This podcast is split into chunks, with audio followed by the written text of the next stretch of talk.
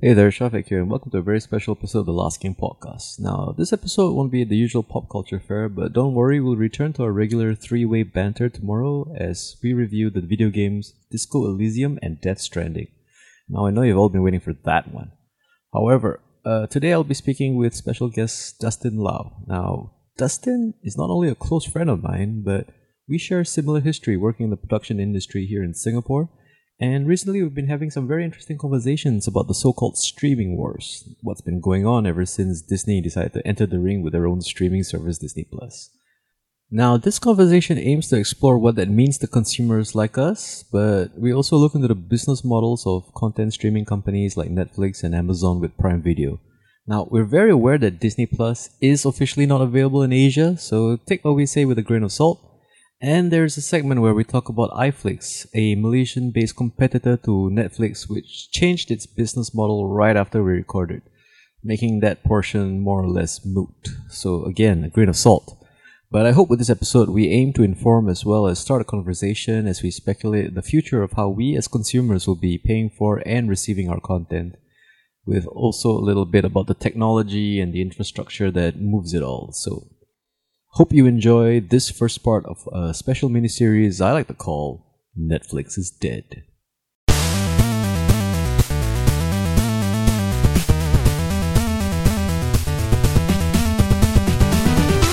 Hey everybody, welcome to another episode of the Last King podcast. Um, unfortunately, it's going solo here in the studio because uh, I've lost my co-host as per normal. So yes, uh, this is of course Shafique, but I do have a interim guest host Please introduce yourself. Hi, my name is Dustin, and uh, I work in TV production. I've been editing, directing for the last uh, 15 years. So yes, like Last King fans, we finally have another industry guy. So I'm not the only one talking out of my ass. It's nice to have another person who knows uh, a little bit of editing, how to operate a camera here on the show. And uh, today is a very special topic uh, because we're going to be tackling something that has been kind of blooming in the ether, so to speak. Disney Plus is over the horizon. And for a lot of people, especially with the migration of a lot of Marvel properties going onto this new channel, and there's also this overall kind of consensus where it's like, oh god, it's something else I need to subscribe to right now. And I think the conversation I really want to have today is should we subscribe to Disney Plus? Is Netflix dead? And where am I going to watch my Star Wars now? So, Dustin here is a Netflix subscriber, I'm assuming. Yes. Right. You're also a Hulu Plus? No, uh, but no? I have Amazon Prime. You have Amazon Prime? Yeah. Have you seen The Boys?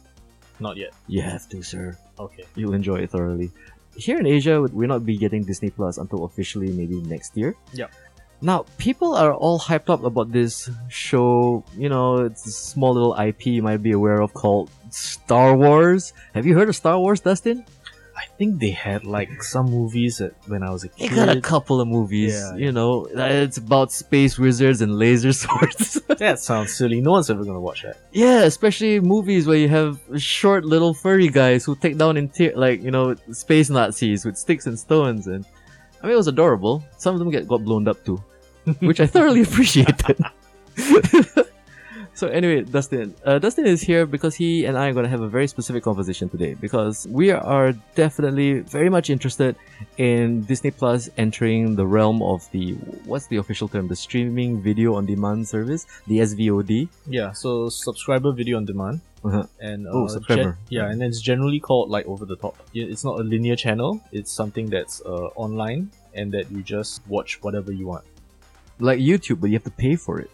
Yeah, What's the YouTube version? It's just AOD, right? YouTube always on YouTube, demand. No, YouTube Red. There's YouTube Red, and okay. they have some originals out already. I've actually watched one of the originals. Uh, let me guess. Is it Cobra Kai, the sequel to Karate Kid that nobody asked for, but it's actually kind of good? No, I haven't seen that one. It's actually kind of good. Okay, I haven't seen that one. Season one, season two, eh? Please check out our review of Cobra Kai season two. we, we've did we've done early in the middle of the year for the best of 2019 so far. Okay, the, here's the conversation I want to have with you. Disney, they've seen the success of Netflix. They see kind of success in something like what Amazon Prime is doing. Yep. I mean, there are other streaming services available. Like, you need to watch the Oscars on like some weird NBC app. I think in general for all of these like subscriber on demand players, uh, what you have is you have the, the global players that are trying to release in every single country, and then you will have like local competitors. So like in India, you have Hotstar. In What's Hotstar, sir? Hotstar is the Indian OTT subscriber on demand platform, and basically it has cricket and has a lot more Indian content than most of the global So players. every single Bollywood movie is there. I wouldn't say every single one, so it depends on windowing. But generally, the content library for Hotstar for India outstrips the rest, but it may not be the most recent content, but they've got like large libraries of, you know, all the old films. So every single Shah Rukh Khan movie, or at least Amitabh Bachchan. Come I- on, I- where else am I gonna watch Disco Bangra? I think one thing that we here on the podcast seldom actually address is the fact that when we talk about Netflix movies, when we talk about um, stuff we see on Amazon, right, it might have a tinge of the global perspective of like, oh, these are American platforms. Whereas here in Asia, there's a little bit of a difficulty because you know, like Google Videos hasn't quite kicked off, or Google Movies, and I don't think it'll ever kind of get the traction it really looks for. And then we also have really sad local streaming services like Toggle, which nobody cares about, right? I know that my, my mother does, like, she catches up with her like local dramas or Korean dramas on Toggle. But isn't there like a specific platform for just the Korean dramas? Korea has Viu, so like, you know, when Descendants of the Sun came out, right, like everyone was watching it on Viu, Yeah. V-I-U. Yeah.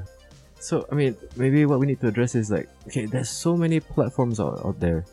Should we subscribe to all of them, or should we just maybe pick and choose? And how do we pick and choose? Because certain analysts and maybe insiders are trying to convince us that, look, Netflix is dead. Move over to Disney Plus. We have all the Star Wars. We have all the Marvel. And I think it also kind of makes sense because you know, I mean, it is planned propaganda to an extent. I think it's clickbait, right? So like It if, is, if yeah. you if you go if you go with a balanced article headline, it's like, oh, here's some reasons why you have a space for multiple players to win. Then like no one's gonna. Our podcast is called Netflix is dead, but we, we're trying to be even, even handed about it here, right? So I like, love that podcast, sir. I think that it's kind of a false dichotomy that it's a winner takes all thing. It's not Highlander. There can only be one. It's just True. I mean, and I do believe that, especially with the current spending power of maybe, say, the local, I would say, consumer of such streaming products. right. I mean, having the one is probably normal by now. Everybody has, I mean, we've gone through the whole era of cable cutting. Nobody subscribes to cable television anymore. It just doesn't make sense. And everyone that remembers what cable was priced at would be like, I get four services and I still pay less than my cable bill.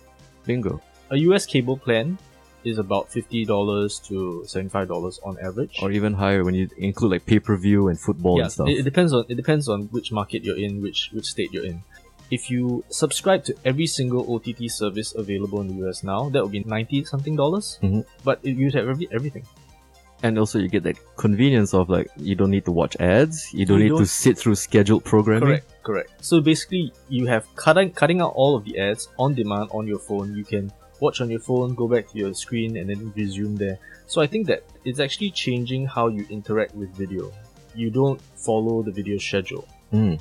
I think the more interesting thing is how subscriber on demand as a platform changes media as a whole in how it's programmed, how everything is released as a binge as opposed to weekly. Yeah, I mean, I would also give some credit to where credit is due. Like, you look at something like YouTube, which kind of proved the fact. Like, remember back in the the the dark days of YouTube, where that's where you watch Naruto Yeah, yeah, in 2040p. yeah. you know, and like whoever you're, whoever's uploading all those episodes of that show that you can't get anywhere else, because it kind of uh, became the question is not so much about like you know the quality of the content, but the availability as well Yes. now there's this uh, maybe sense of dread amongst all these Marvel fans with their Netflix subscriptions, thinking, okay, now I need to move on to Disney Plus. Mm. And what is the value added? I mean, sure, I'll get to watch these Marvel movies. Sure, you, you got Star Wars. Sure, you got maybe I, I every think- Disney I think, princess. I think that that is not necessarily true as well because I think that at launch, Disney will have only six of the 24 Marvel uh, Universe films. this has been reported, or Disney's Plus is meant to be subscriber video on demand, means no ads. Mhm. They've reached a point where they're offering Starz the opportunity to show ads so that they can get some of the rights back from Starz to have them available at launch. Starz is the the network. The network, right? Because Starz has the rights for some of uh, Disney's IP at launch, Mm-hmm. and Disney wants those rights back so that they have more launch titles. Okay. But it's gotten to a point that, well, you've already sold us these rights, so sorry, we can't give them to you. Okay, what if we put your ads on our network and you give us back this IP? And they're they're actually talking through a deal now. I mean, just put a mouse head on the S of the Starz logo and it will all be fine, I guess. Yeah, no? but, but this gives you an idea of how like when these studios sell their rights, they sell them for like you know a window of like two years, four years, whatever. Which is and- why like Marvel always- has to make like a Fantastic Four movie every once in a while because Yeah.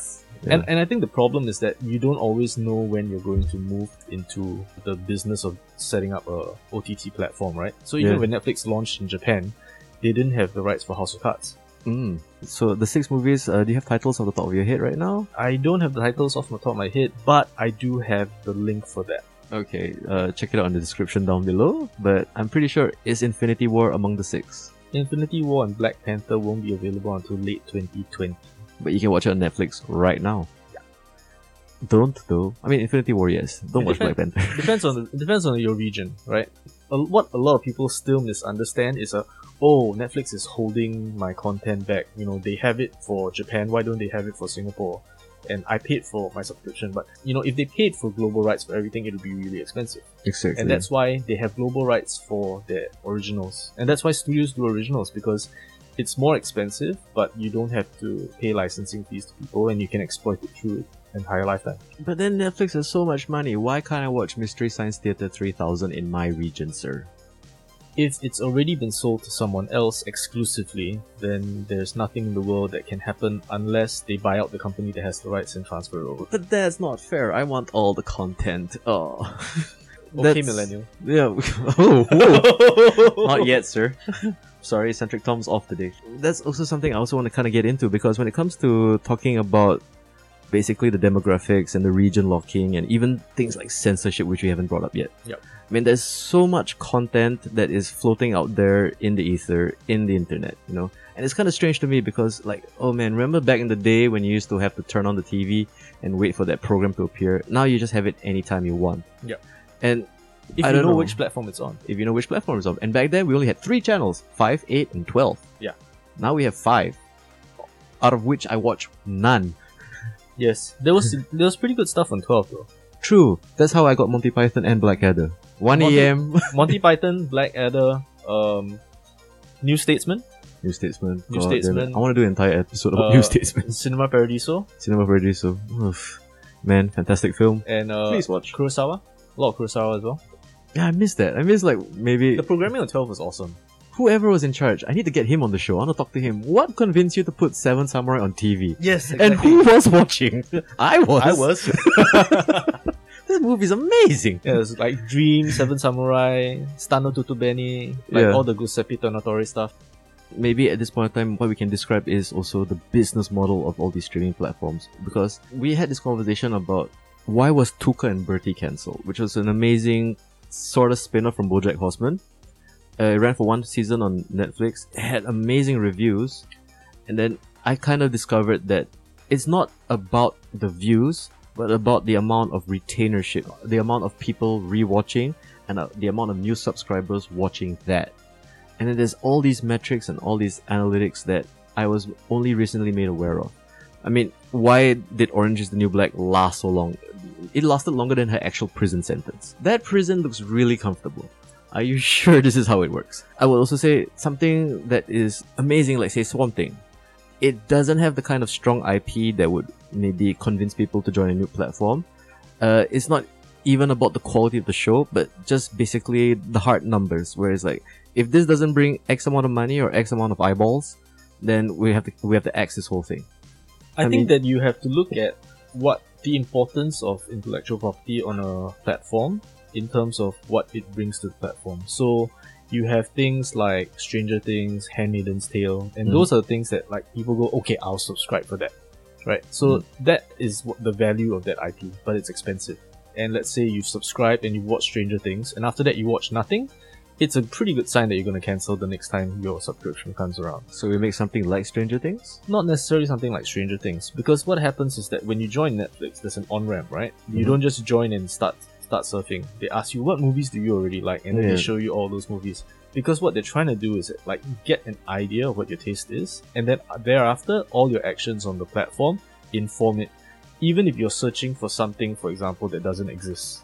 I've talked about people subscribing for content, but sometimes what gets you to not cancel or to stay is something like, you know, a stand up comedy Mm. or a documentary. One thing that a lot of people that talk about Netflix as if they're competitors to HBO or competitors to studios misunderstand is that when you say Disney, you know that okay, children's content, stuff like that, Yeah. right? We're, we're not talking about Disney the studio, we're talking about Disney the brand. Mhm. When you say ABC, you have a certain idea of what the brand is. Yeah. When you say Discovery Channel, you know it's documentaries.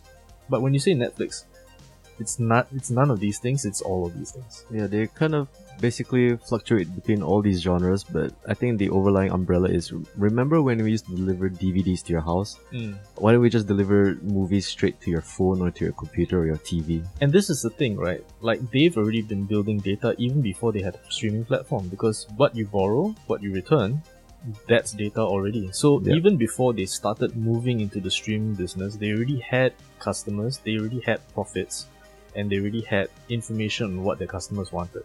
So all they needed to do was look at what the customers wanted, buy those rights for cheap, put it on the platform, and the studios were like, I don't think internet streaming is going to work, but if you're going to pay me money for it, sure. Yeah. And that's why, you know, when Netflix first launched, everything was priced so well because it was money that the studios thought, I'll just take it because I'm not going to build a platform. And if these guys can do it, then okay. They've intended on streaming from the start. I mean, mm. you don't call yourself Netflix and deliver DVDs if you think de- delivering DVDs is your business. It's very clear from the name itself that Netflix means you're going to be on the net showing flicks, right? Yep. So the fact that that was the name and the fact that once they started the streaming business, past a certain point, streaming business is a separate company. You make sure that the streaming business isn't concerned about cannibalizing profits from the DVD delivery business. In fact, Roku started from Netflix as well.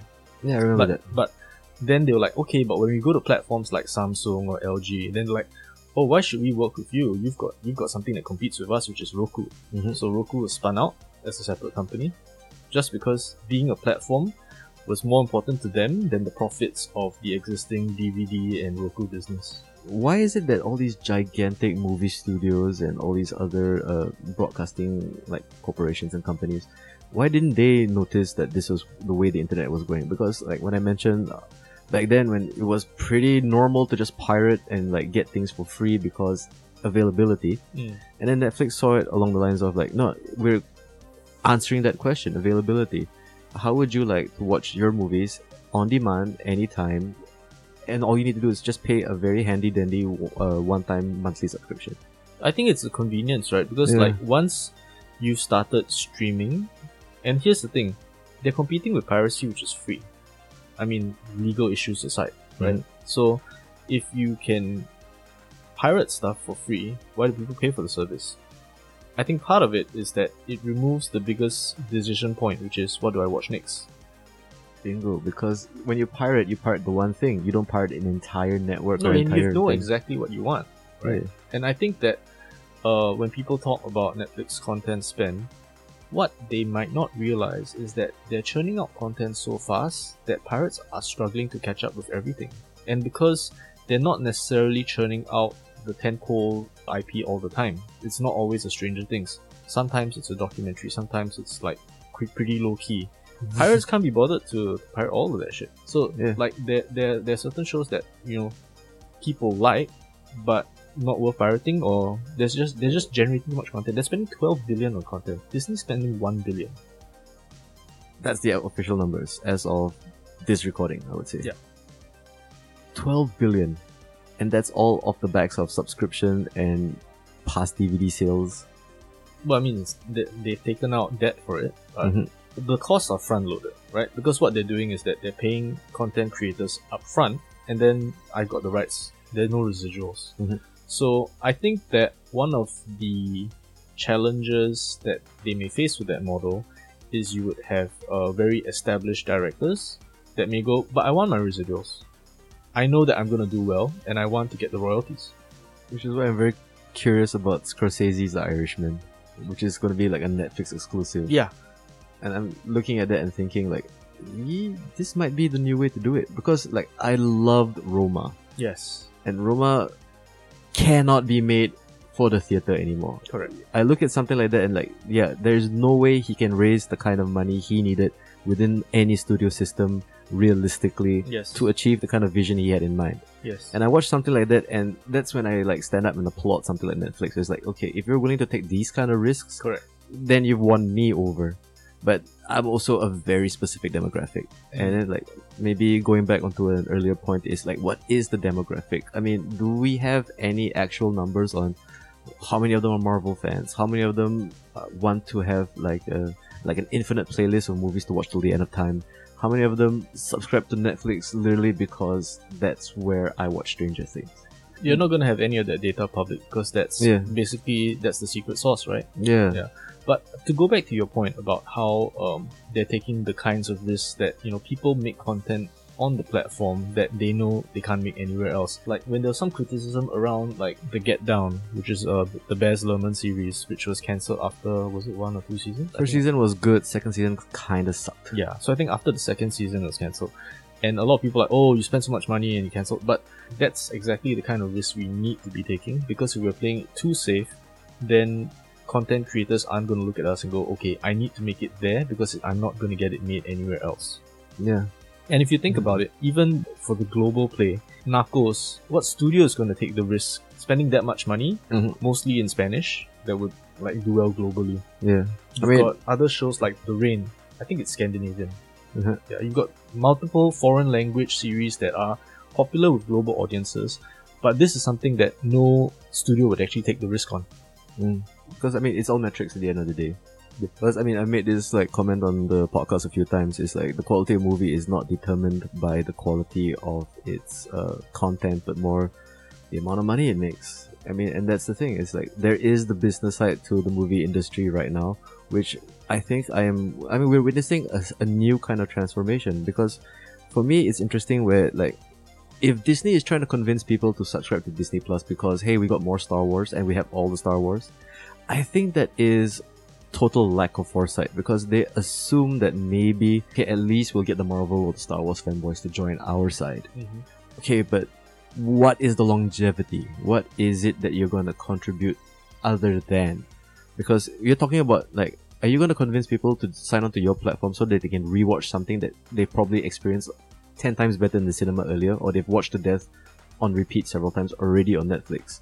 And you're going to promise something like, say, okay, maybe just one show, The Mandalorian, and here's a couple of spin off like Marvel TV shows.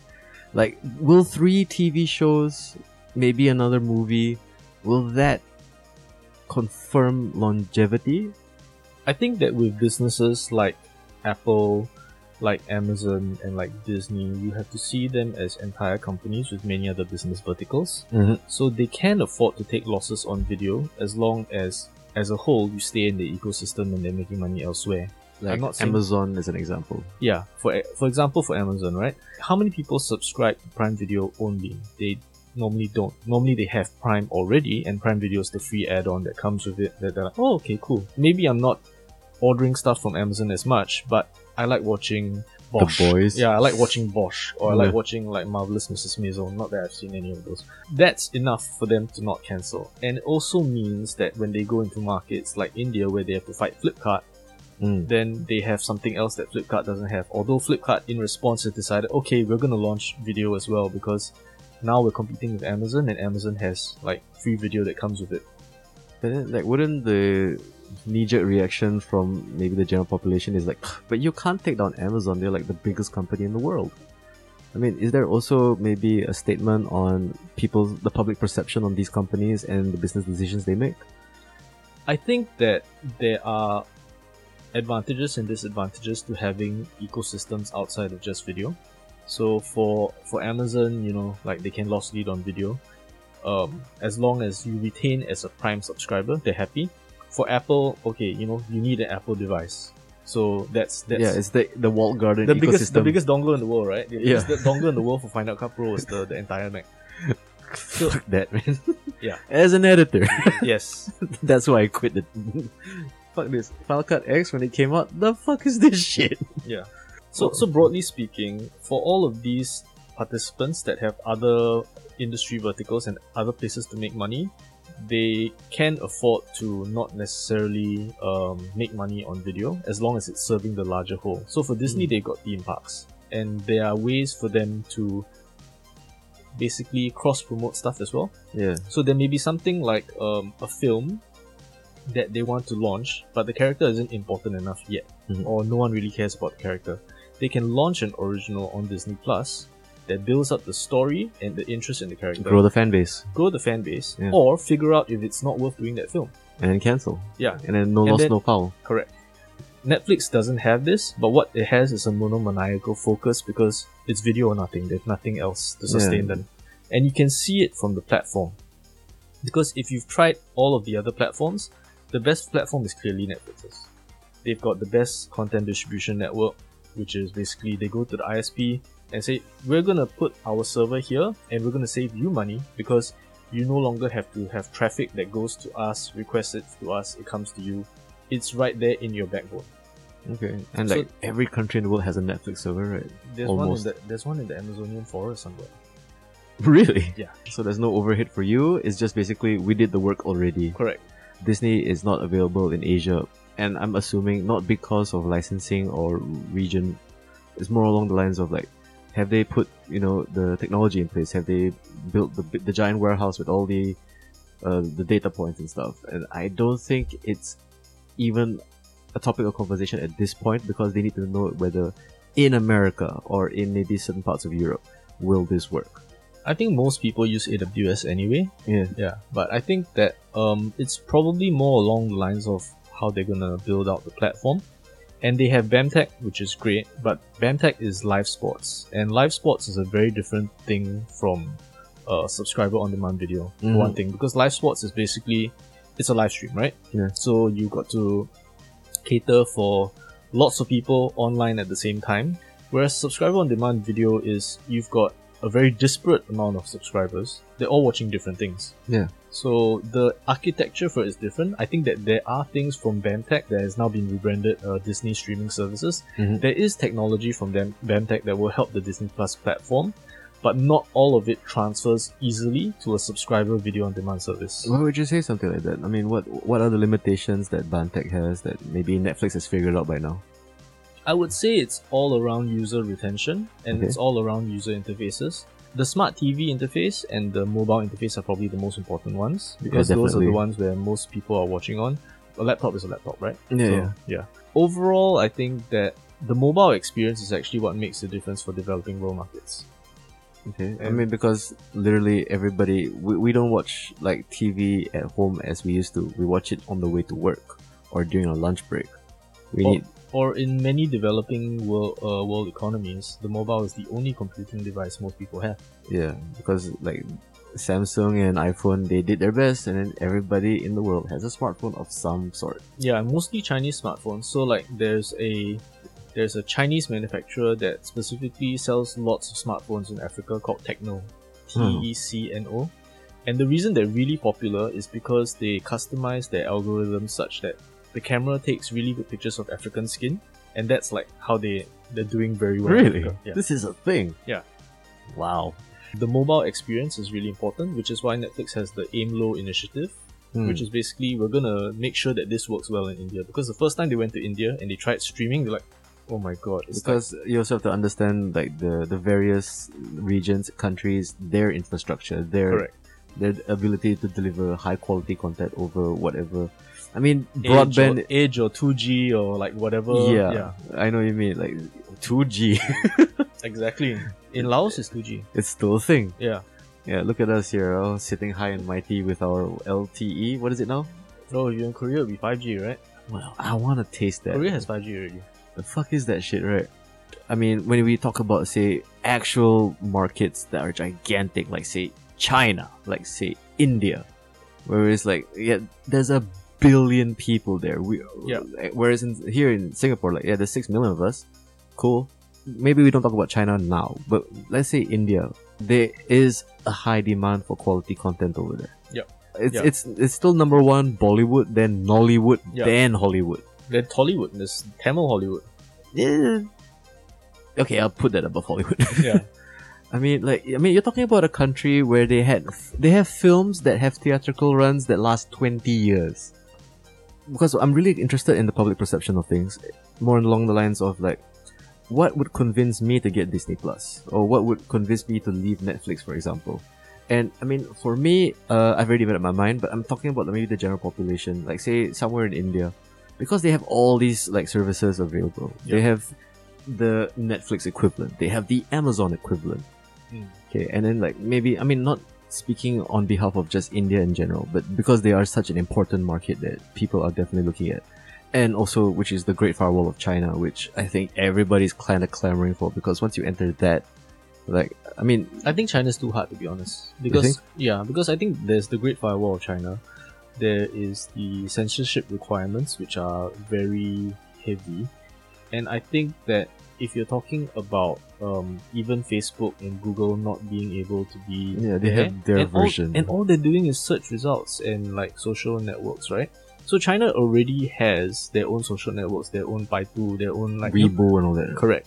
So I think that it's reached a point where I'm not even sure whether these platforms will work in China because China is very used to a different way of consuming already.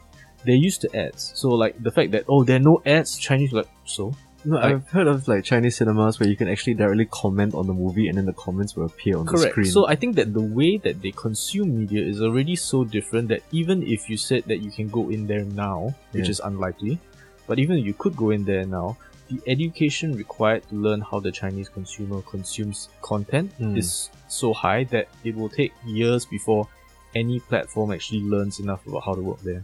And I will also assume that by the time you arrive there, China's already pirated and done their version of whatever you wanted to bring in the first place. Correct. And, i- and if they have a state-owned enterprise or as good as state-owned enterprise company that's doing the same thing, then you are going to have to fight regulations that probably favor the enterprise. I mean, but wouldn't a place like China have the kind of infrastructure kind of set in place? Why not just go in there and just say, okay, look, you don't have to do too many things. Can we just try? Or maybe uh, more along the lines of like, let's create a test market or let's just try to be an off-brand of something else that exists. Like, why not? Why call it Netflix? Why why just not make the Chinese version of Netflix? I think the Chinese version of Netflix is already in China. It's called Youku. It's called Youku. huh? Yeah. I mean, like the the Chinese are consuming video. They're not there going, oh, we've never seen this streaming video thing before. They Mm. they already have their own platforms, and I think that they're just consuming it in very different ways. Even the version of TikTok in China is completely different from the version of TikTok the rest of the world has. Yeah, yeah. I the mean, Chinese TikTok has like all the the payments built in, right? So like what we have is very nascent compared to what China is like.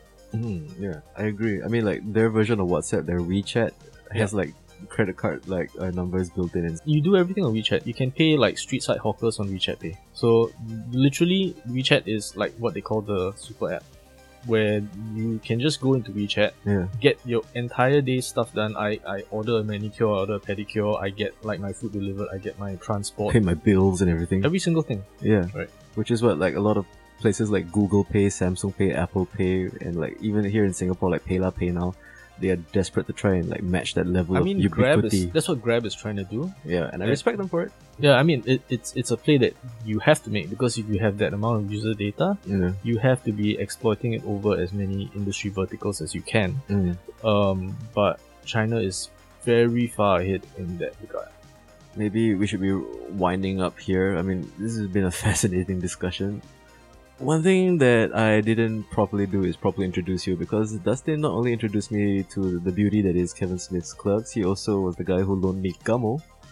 Oh right, is it still with you? No, I returned it, Okay. damn it. Uh, the thing is that Dustin is also one of the few people, because you guys in The Last King have realized that I'm a little bit, I would say, strict when it comes to reviewing movies because I have a certain kind of interest in movies. Uh, I'm a, more of an aficionado than a fan, and I would assume Dustin is one. Have you seen Joker? I intend to. Uh, I think it's one of the few films that I will watch in the cinema, and I think that that's how cinema going is going at the moment, right? Where you make very explicit choices about okay, this is worth a big screen watch. You're not gonna yeah. go watch a rom com, and I think it, it represents in the way everything in the cinema these days is like a franchise movie or a sequel. Because the metrics say that this is what makes money. marketing has changed, right? Yep. And you you care about something because you've heard about it before, your friends have heard about it before. So that's why anything that is based on a comic book has a built-in fan base. You're probably gonna go see it.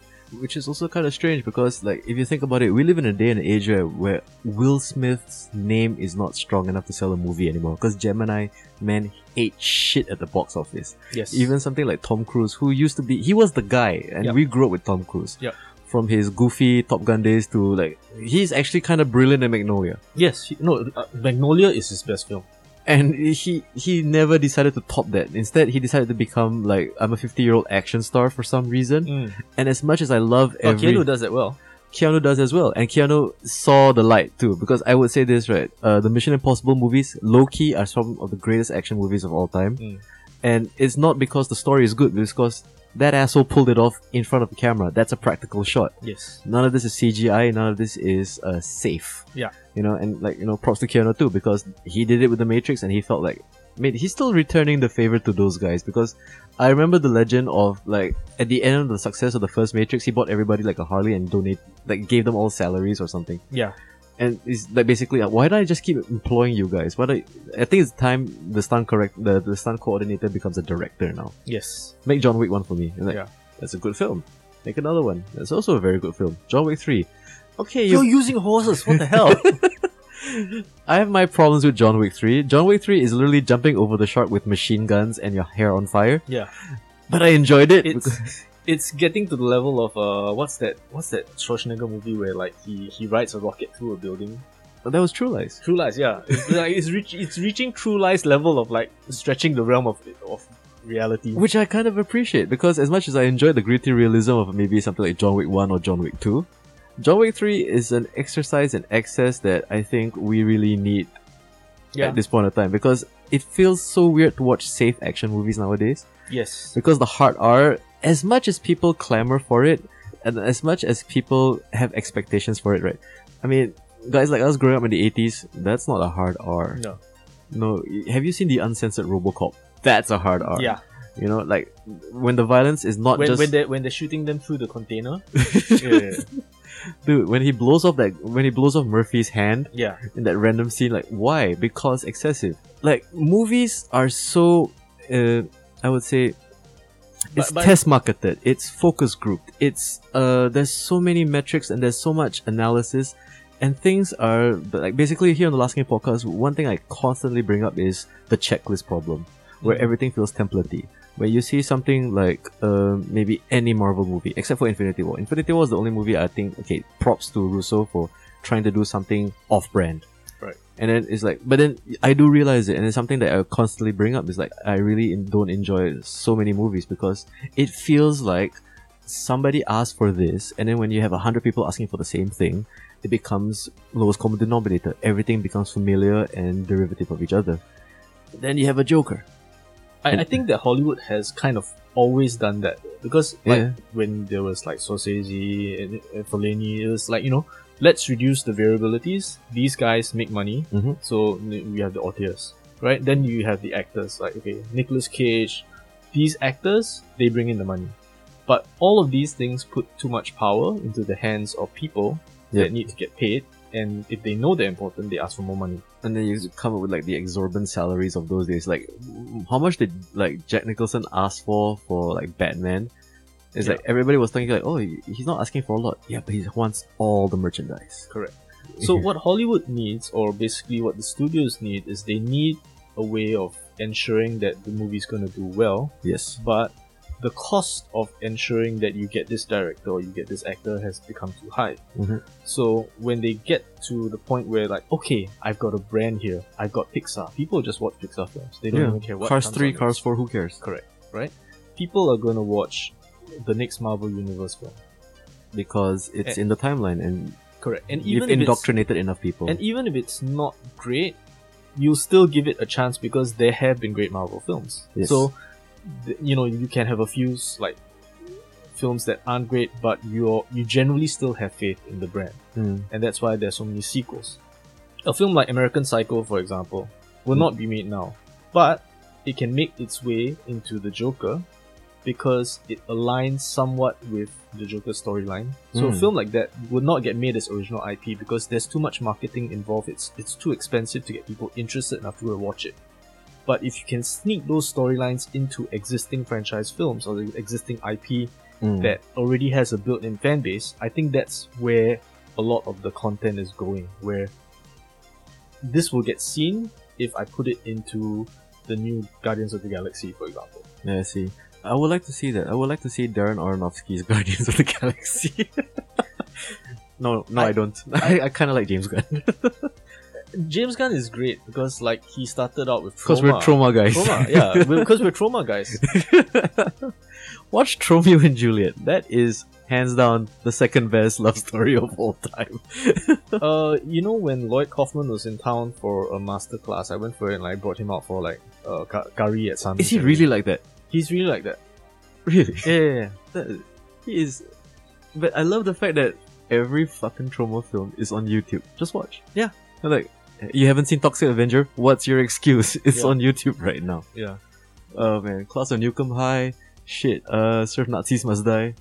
I miss movies that.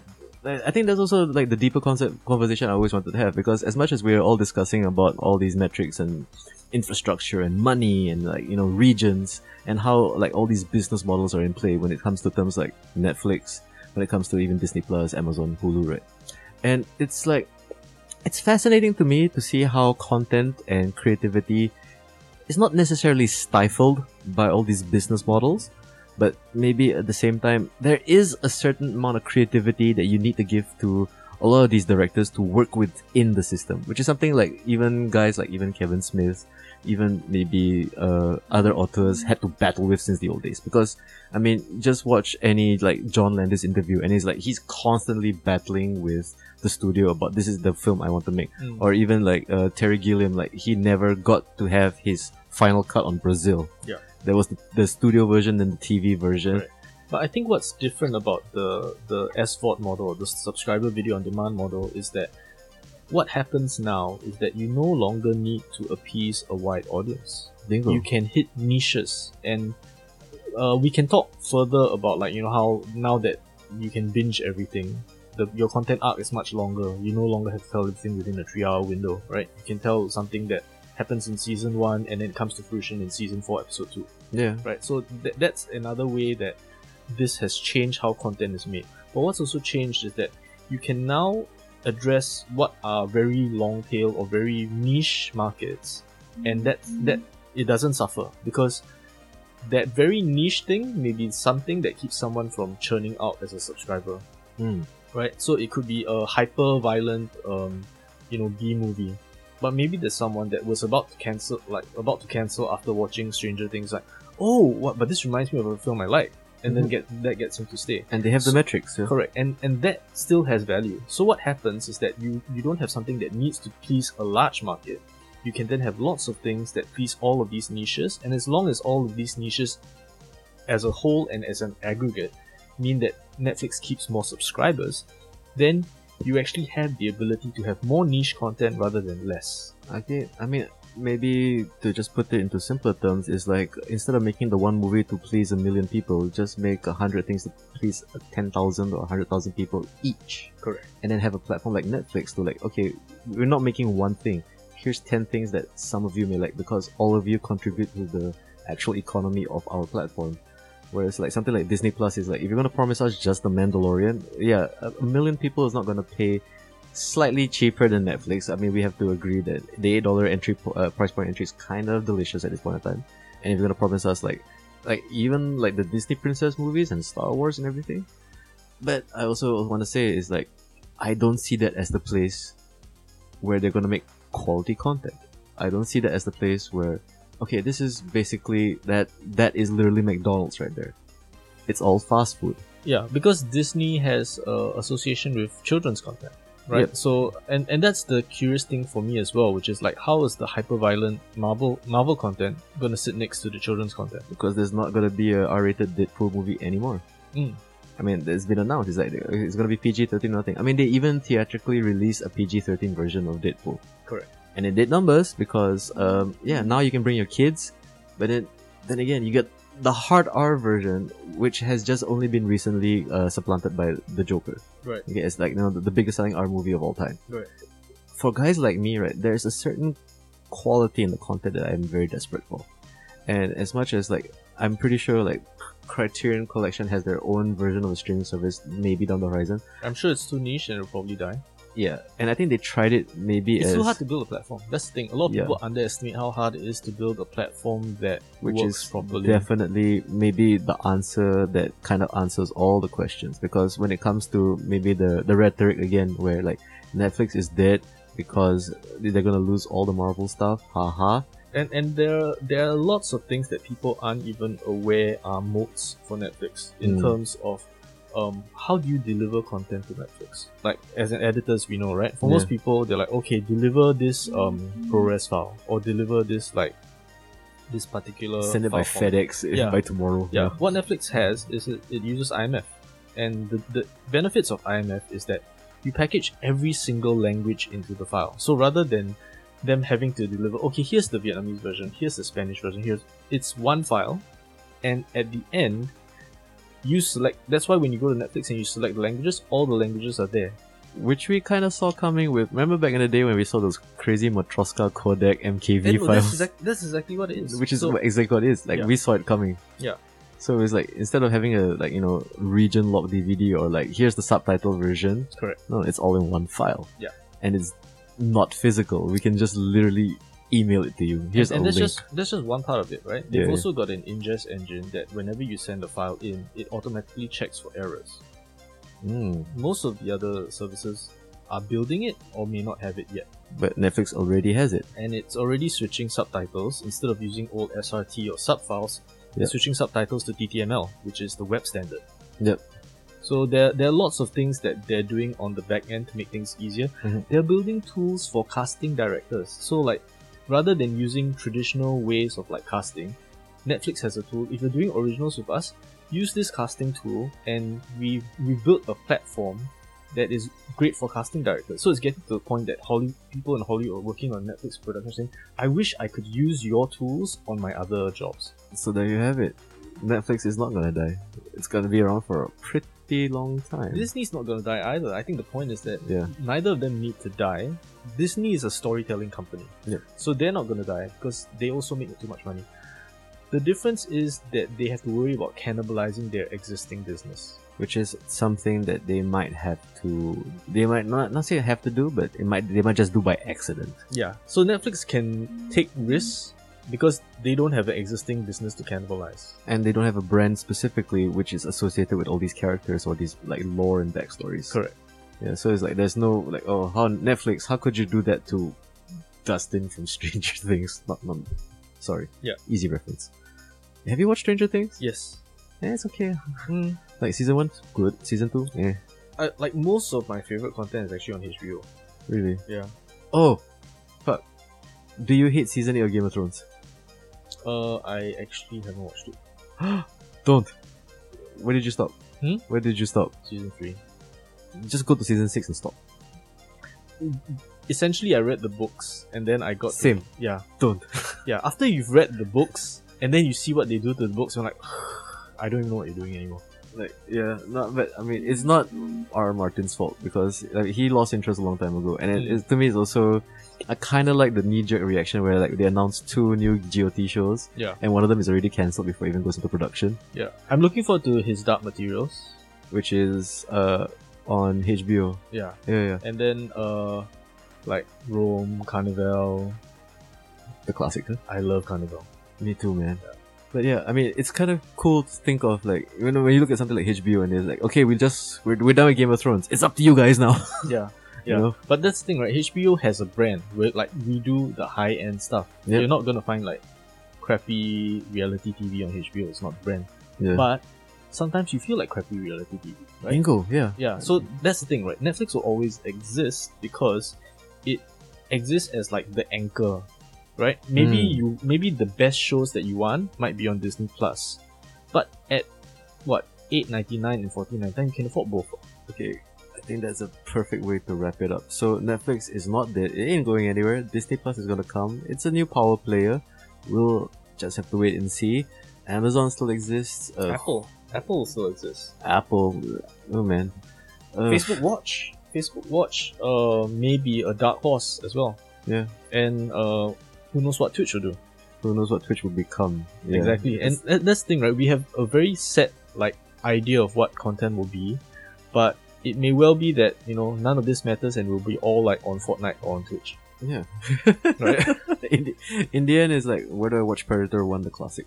And and here's the thing, we are all assuming that we are all going to be watching it on the screen and going watching it on our phones, but maybe Oculus becomes a thing, or maybe AR VR when it finally a has a a realistic price point entry, I would say so. Yeah. Because right now, just you know, I mean, aside from the porn, I don't see any real reason to get an Oculus Rift. I'm sorry, those games are hella boring. I think that it's the ability to drive an immersive experience without a very very large screen. Look, we're all looking forward to the day we have smaller vision, but until then, I think. I think we can end it right here. So, Last King fans, thank you so much. Uh, this has been a very special episode with my uh, guest here, Dustin. Dustin, tell the, the guys out there where we can find you. Uh, you can find me on Twitter as uh, Luminoir, L U M I O I R. You forgot the end. I forgot the end. Uh, just put it in the links. Okay, I'll put it in the links in the description below. Please follow him. He's uh, one of the smartest guys I know. And uh, yeah, um, we hope to get you back for a few more episodes. I can definitely see you doing maybe. I want to do a Kevin Smith retrospective, and you are the guy. I haven't watched a lot of the films in between. Just the ones that we need to talk about. just the ones that we know about. we don't need to talk about that weird trilogy like Tusk, Yoga Hosers. uh, Yeah. that weird what Red State, which was kind of brave. I, I, I, I heard interesting things about it. But you also kind of forget. I mean, the, the worst thing is like when Ralph Garman walks into frame and you like, oh, it's his buddy. Like, yeah, yeah. Ah, you, you don't hire the people. casting your friends. okay, stop casting your friends. that's a school. That's a that's a student film thing. Which is what he's doing now Yeah. again. Because uh, did you hear the, the the the sort of story of how he got Ben Affleck back? No. It was quite adorable. Because basically he got everybody to reprise their roles on uh, Jay and Silent Bob, Yeah, yeah, except for Ben. yeah. Because Ben is he who Was he has was he Bennifer then? What? No, recently. Oh, recently. Okay. for the, like the new and Silent Bob re- movie. Yeah, yeah. which is coming out. So everybody signed on. Even Shannon Elizabeth came out of retirement. really She still looks great. okay. God damn. Like that is good genes right there, young lady. I mean old lady. I mean mature. it's kinda like maybe when we were twelve and we saw Alyssa Milano grow up. Oh she's a mother now. Ah. Hmm. no, but when he contacted Ben Affleck, like, he was quoting the end of I think maybe Conan. Like he how he was like this king on his throne and how he had to contemplate whether remember those adventures we had? And I realized that you saw what we did as uh, adventures in youth and you have gone off uh, gone forth. But you know, it was just basically him low key saying like come back Matt Damon's here. We need you to play fucking that character of the of the four characters you played in all his movies. You need to you need to just do one or two. And Ben was like only you would liken yourself to a king and it's like that was his way of saying yes it was like Yeah. super sweet I was like oh they're still best friends uh, kinda one That- makes better that's movies the very- that's the very interesting thing about like like Kevin Smith and Troma, which is like they engender a kind of camaraderie. yeah Even though people move on to like bigger things, but they're always like, "Eh, I remember you. You gave me a break." True that. I mean, I, James Gunn would never throw shade at Kaufman ever. Yes, you he, know. he cast Kaufman in in like Yeah. But then again, you look back to the '60s, it's like James Cameron, Jack Nicholson. Have you called Roger Corman on the phone recently? How's he doing? Oh ye who have gone so far and have become so mighty. So that's it, Last King fans. Thank you so much for listening to this very special episode. Uh, if you like quality content like this, please let us know. We have a Facebook, we have our Twitter, and yes, uh, we are available everywhere. We are on Spotify, iTunes, Apple Podcasts, Google Podcasts, and wherever you get your podcast fixes.